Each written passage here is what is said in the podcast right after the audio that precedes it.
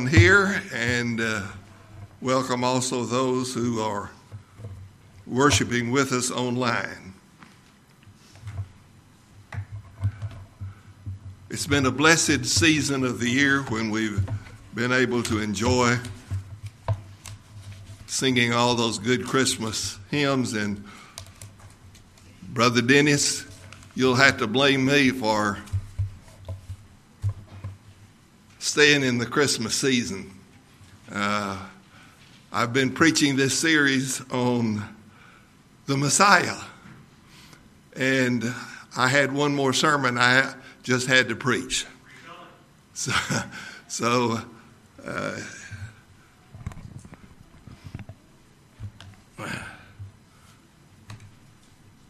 let's go to the Lord in a word of prayer.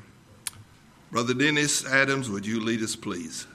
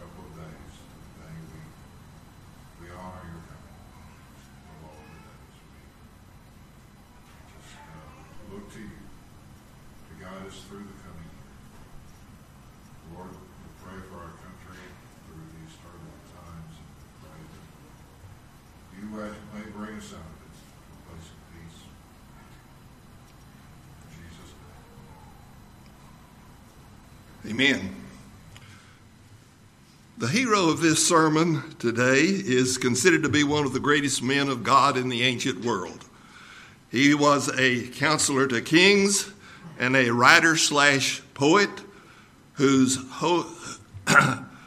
Holy Spirit inspired book is quoted more often in the New Testament than any other book other than the Psalms.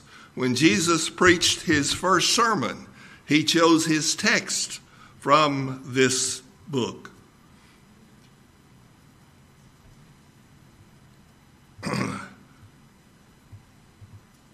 he was a contemporary to Amos, Hosea, and Micah, each one radically devoted to the Lord God of Israel and his purposes in the world. But this man was unique among them. He comes on the scene and unwaveringly faces the troubled times that marked the end of the 8th century BC with a vision of God that is so majestic and clear that you stand in awe of it.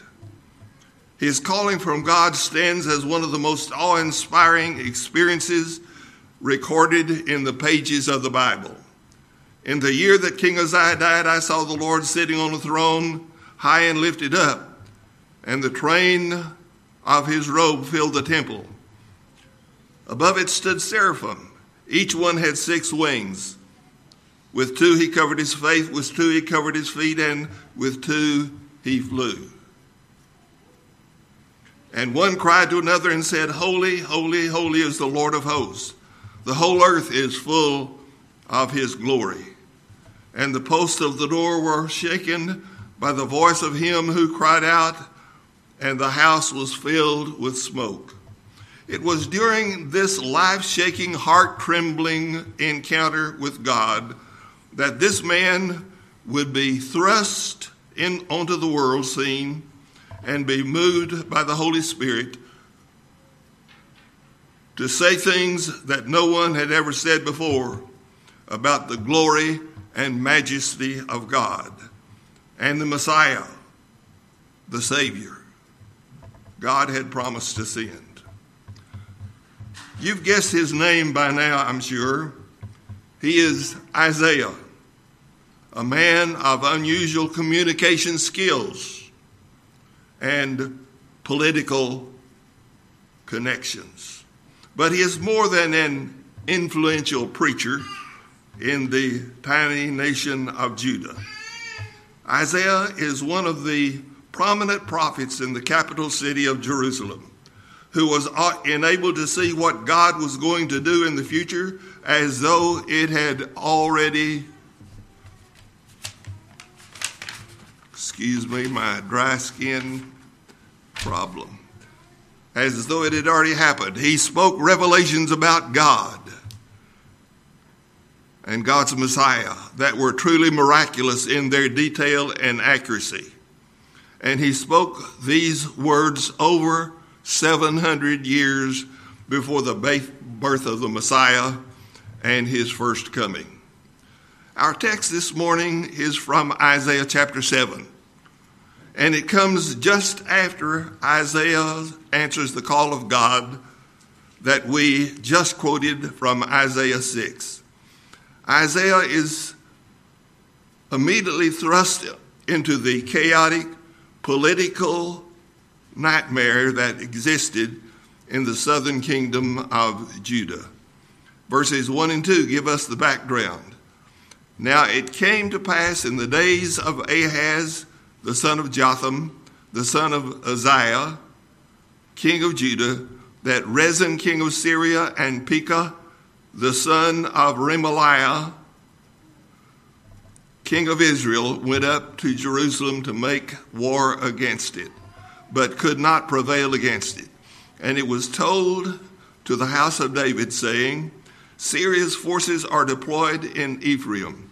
So his heart and the heart of the people were moved as the trees of the woods are moved with wind. And so the subject this morning is the Messiah's sign. And so we're going to read the scripture from Isaiah chapter 7, verses 1 through 14. Now it came to pass in the days of Ahaz the son of Jotham the son of Uzziah, king of Judah, the Rezin king of Syria, and Pekah the son of Remaliah, king of Israel, went up to Jerusalem to make war against it, but could not prevail against it. And it was told to the house of David, saying, Syria's forces are deployed in Ephraim. So his heart and the heart of his people were moved as the trees of the woods are moved with the wind. Then the Lord said to Isaiah, Go, go out now to meet Ahaz, you and Shear-jashub your son, at the end of the aqueduct from the upper pool on the highway to the fuller's field, and say to him, Take heed and be quiet. Do not fear or be faint hearted. For these two stubs of smoking firebrands, for the fierce anger of Rezin and Syria and the son of Remaliah, because Syria, Ephraim, and the son of Remaliah have plotted against you, saying, Let us go up against Judah and enable it, and let us make a and, and trouble it, I'm sorry. And let us make a gap in the wall for ourselves and set a king over them, the son of Tabel. Thus says the Lord God It shall not stand, nor shall it come to pass. For the hand, the head of Syria is Damascus, and the head of Damascus is Rezin. Within 65 years, Ephraim will be broken, so that it will not be a people. The head of Ephraim is Samaria, and the head of Samaria is Remaliah's son. If you will not believe, surely you shall not be established. Moreover, the Lord spoke again to, the, to Ahaz, saying, Ask a sign for yourself from the Lord your God. Ask it either in the depth or in the height above. But Ahaz said, I will not ask, nor will I test the Lord. Then he said, Hear now, O house of David, it is a small thing for you to weary men, but will you weary my God also? Therefore, the Lord himself will give you a sign. Behold, the virgin shall conceive and bear a son, and shall call his name Emmanuel. May God bless the reading of his word. Let's pray. Father, this is your word.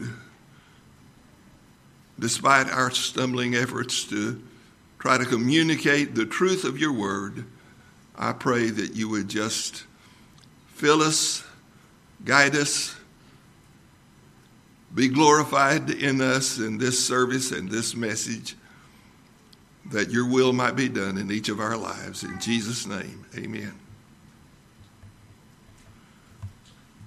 Well, as we've read these scriptures this morning, I hope that we have gotten the background and the, uh, the political situation that existed uh, there in the uh, 8th century BC, uh, where this tiny little country of Judah was facing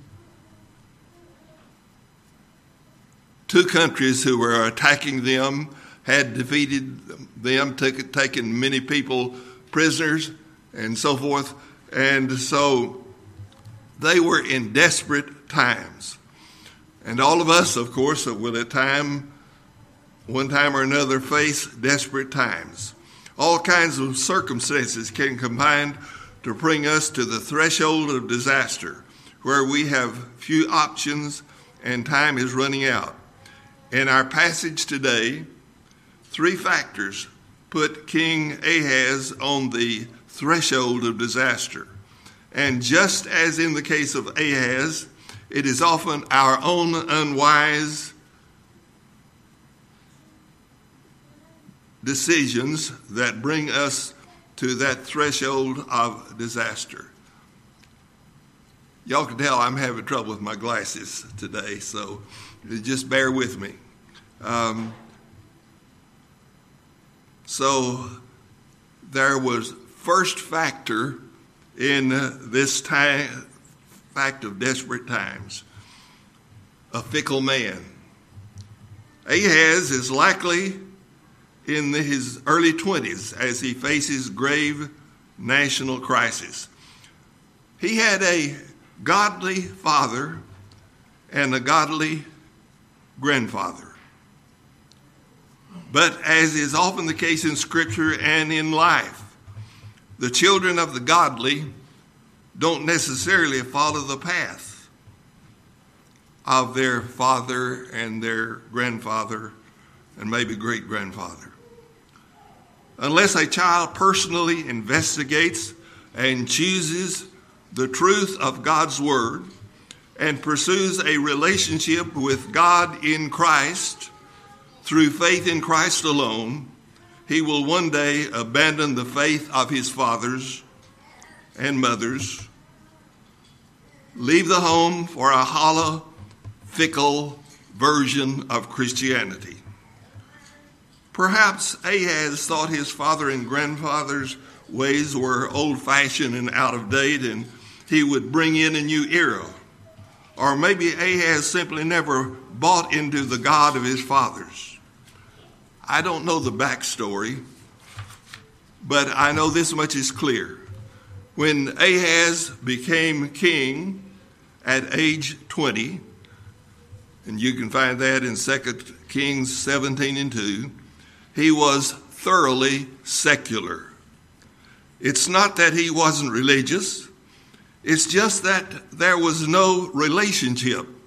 Yahweh was just one option out of multiple choices in the religious landscape of 8th century Palestine. There is a subtle hint in our passage and an outright statement in 2 Kings 17 that indicates what Ahaz is considering to deal with the current crisis.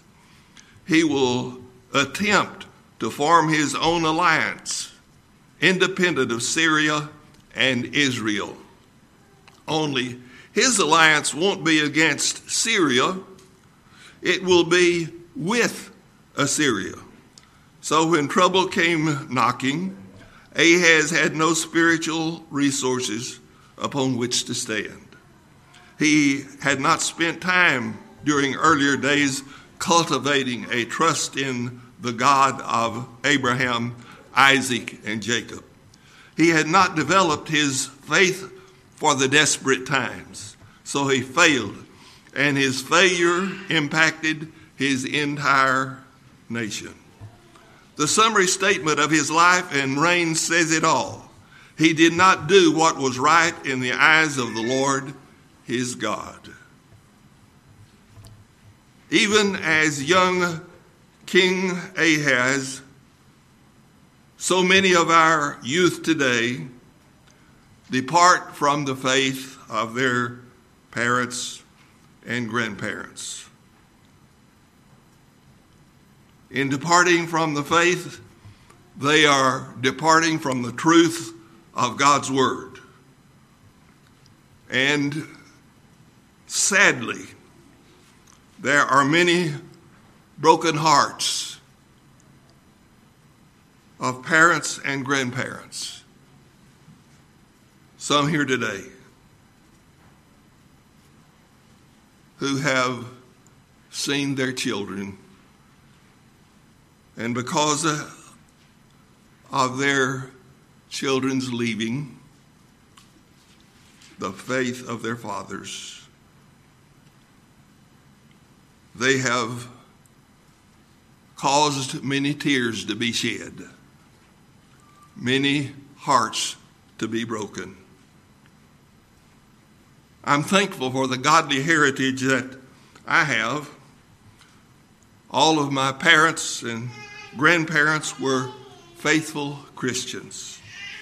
I could go on and name all of my grandparents, great grandparents who lived godly lives. My mother's grandfather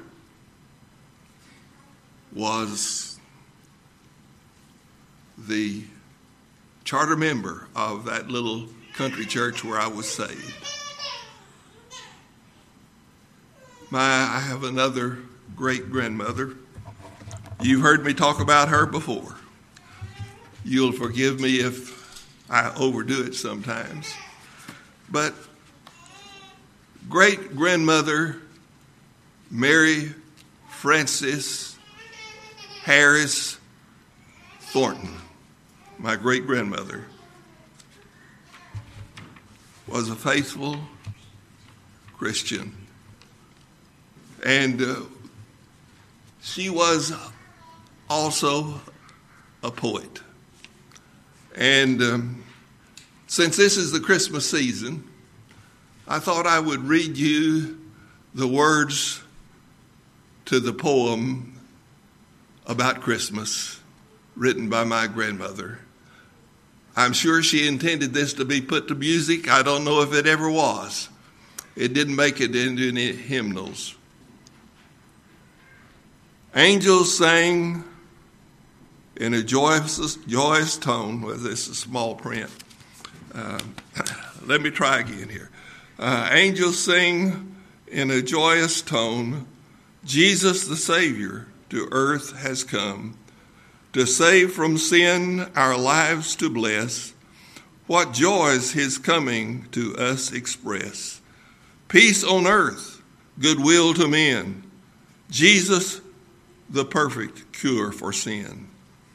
This, the birthday of our Savior, may it guide in our behavior.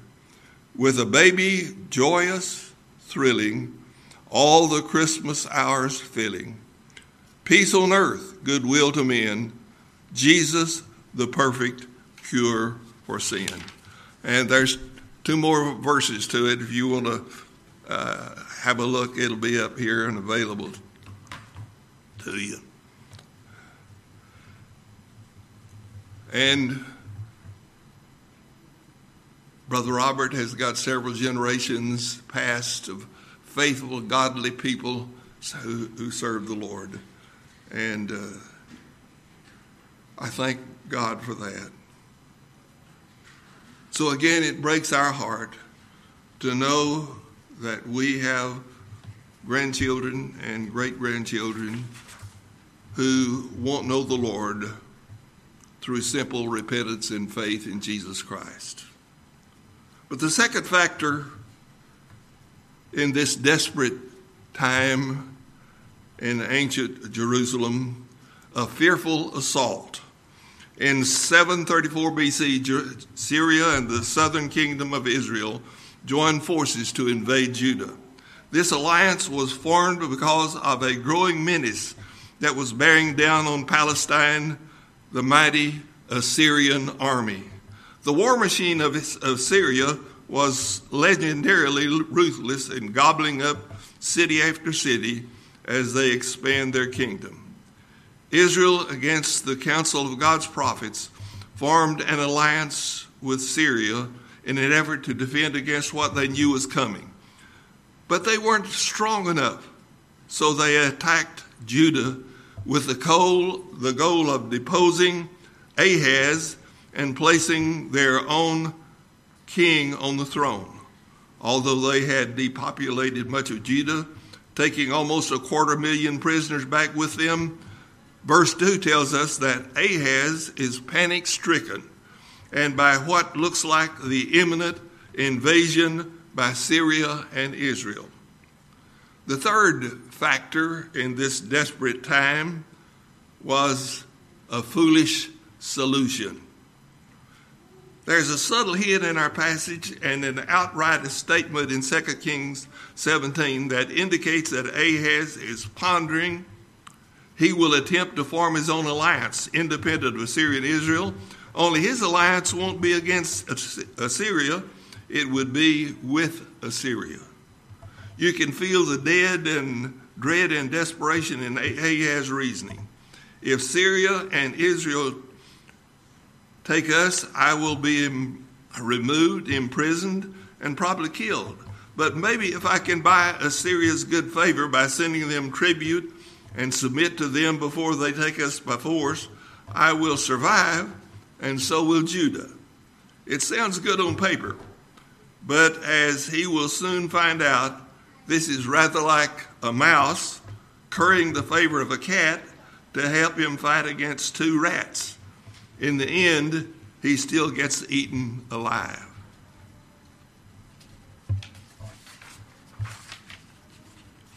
So, into this fearful hour comes Isaiah with a word from God. Verse 3 tells us that the prophet finds the king doing a careful inspection of Jerusalem's critical water supply as he evaluates whether Judah can hold out until Syria comes to the rescue. Isaiah gives Ahaz insight into the spiritual reality of the situation. Look at verse 3 through 9. Then the Lord said to Isaiah, Go out with your son Shear-jashub to meet Ahaz at the end of the conduit of the upper pool by the road to the fuller's field. Say to him, Calm down and be quiet. Don't be afraid or faint hearted because of these two smoldering stubs of firebrands, Rezin of Aram and the son of Remaliah. For Aram, along with Ephraim and the son of Remaliah, has plotted harm against you. They say, Let us go up against Judah, terrorize it, and conquer it for them ourselves. Then we can install our own puppet king on the throne of Judah. This is what the Lord God says. It will not happen. It will not occur. The head of Aram and Damascus, the head of Damascus and Rezin, within 65 years of Ephraim, will be shattered to be a people. The head of Ephraim in Samaria, and the head of Samaria is the son of Remaliah. If you do not stand firm in your faith, then you will not stand at all. Isaiah is used of God to bring three missing realities to Ahaz. God always has a word for you in the day of your trouble. How many times has God used seemingly incidental things to remind us that He is there, handling more than we can see, involved, intervening, healing, directing, if only we have eyes to see it and ears to hear it. Here is the royal and his attendants, busily and earnestly inspecting the security of the water supply, when up walks Isaiah, hand in hand with his young son. Hebrew names were often common, common words that conveyed a certain meaning or purpose to the hearer. Isaiah's name means Yahweh is salvation. And Shear-jashub's name means a remnant shall remain. Ahaz, this father and son, was a living reminder of God's ability to save and persevere and preserve. So, what has God been trying to get across to you or to me lately? God is always bigger than you fear. Isaiah says it every way it can be said in verse 4. Calm down and be quiet. Don't be afraid or faint hearted because of these two smoldering stubs of firebrands, Rezin of Aram and the son of Remaliah. In other words, there is no need to investigate your defenses or make heroic decisions or firm questionable alliances. I, Ahaz, don't you realize that you're dealing what you're dealing with? Rezin has jurisdiction over Israel. Pekah has jurisdiction over Syria. But I rule the world.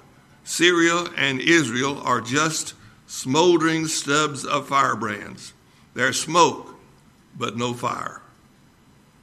In 65 short years, they will be rubble. Ahaz, you have heard their pledge to conquer Judah. Now I will tell you what will happen nothing. They are no threat to you. They will never attack. Stop living by sight and start believing that if I am for you, no one can be against you. Trust me. Do, do you believe this about God? That what you fear most is not too difficult for Him? Will you trust Him when the chips are down and your resources are spent and you're tired and it's tense at home? Isaiah adds an incentive right here. That is so important.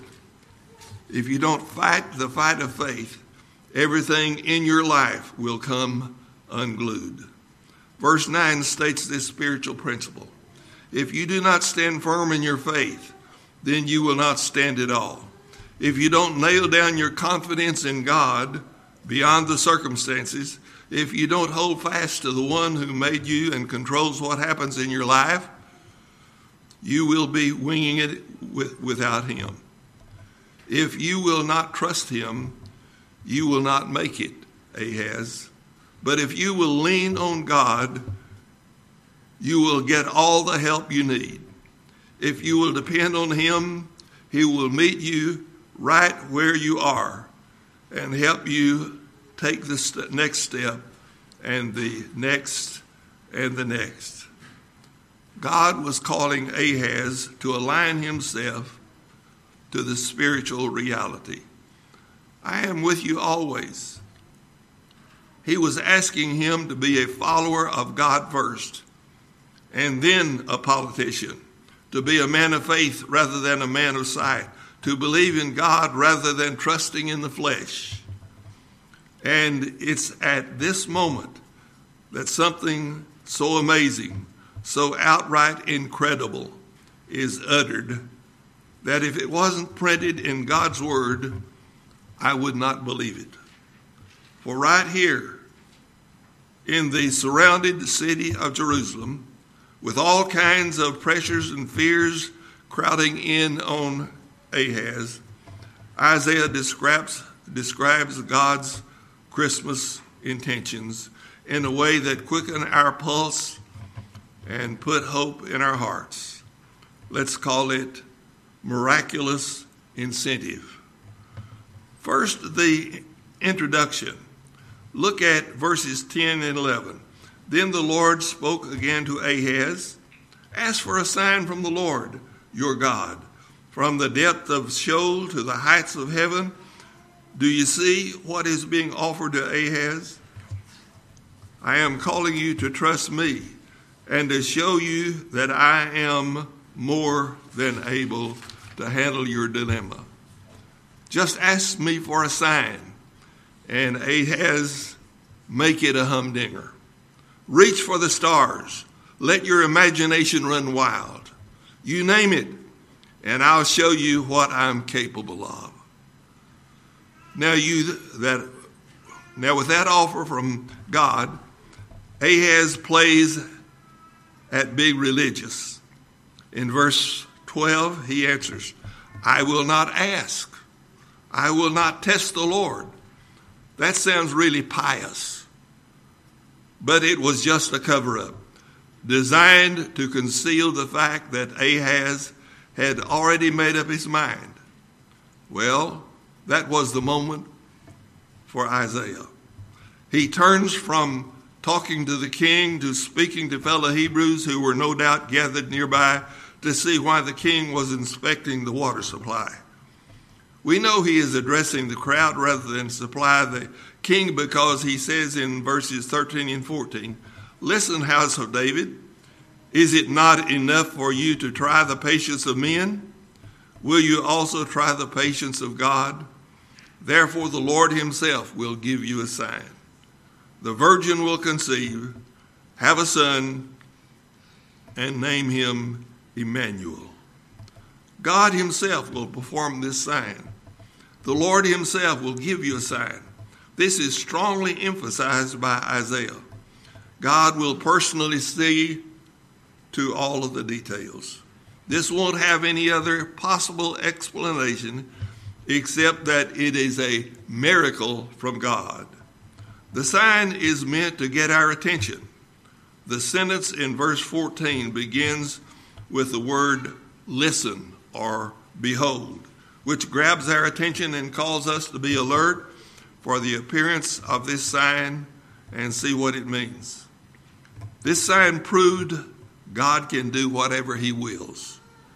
The word sign is defined as a signal, a beacon, a monument, something obvious that serves the purpose of pointing us to a deeper a deeper truth, namely that God is intervening, that he, He's at work, that He's on duty, accomplishing what He intends in every situation. This sign involves the birth of a son after an impossible pregnancy. The word for virgin in verse 14 refers to an unmarried woman who hadn't had sexual relations with a man. Isaiah is telling Ahaz and us to be looking for a miracle of creation that transcends natural laws. Ahaz, find a pregnant woman who has never been married and has been chaste in all her dealings with men. This is my work. I am the cause. See it as evidence, as a monument, a signal that I will do what I purpose, and none can stay my hand. The Son would be God incarnate. The name Emmanuel literally means the strong God with us. In other words, it is God Himself who is coming. He will set right what is wrong. He will change everything. Don't doubt, Ahaz. Believe. If my spirit can overshadow a virgin and my power rest upon her so that what is conceived in her is from me and I can protect you from any danger you may face, provide for any need you may have, and guide you to the exact center of my will, trust me. Trust me, Ahaz. Don't rely on what men or armies of coalition forces can do. Lean on me. 700 years after Isaiah spoke these words, a teenage girl who was betrothed to marry a man named Joseph had a visit from an angel who told her that she was to be the human vehicle through whom the Messiah of God would come. And somewhere in the confusion of this surprising and miraculous pregnancy, we read the quote from the, an old prophet who stood toe to toe with a king and announced to anyone who had ears to hear there is nothing too difficult for God. He is pointing, coming to this very city. It will be for all. it will be for all people. Trust Him with your problems. Believe His promises. Hang on when it feels too hard to hang on, and you will see what God can do. And I pray that God will speak to each of our hearts today the message and the lesson that He wants us to hear. As Brother Dennis comes to lead us in our hymn of invitation. And if you have never received Jesus Christ as your personal Savior, today as we continue to celebrate the birth of the Messiah, our Savior, today would be the day for you to just in your heart confess your sins, receive Jesus as your Savior.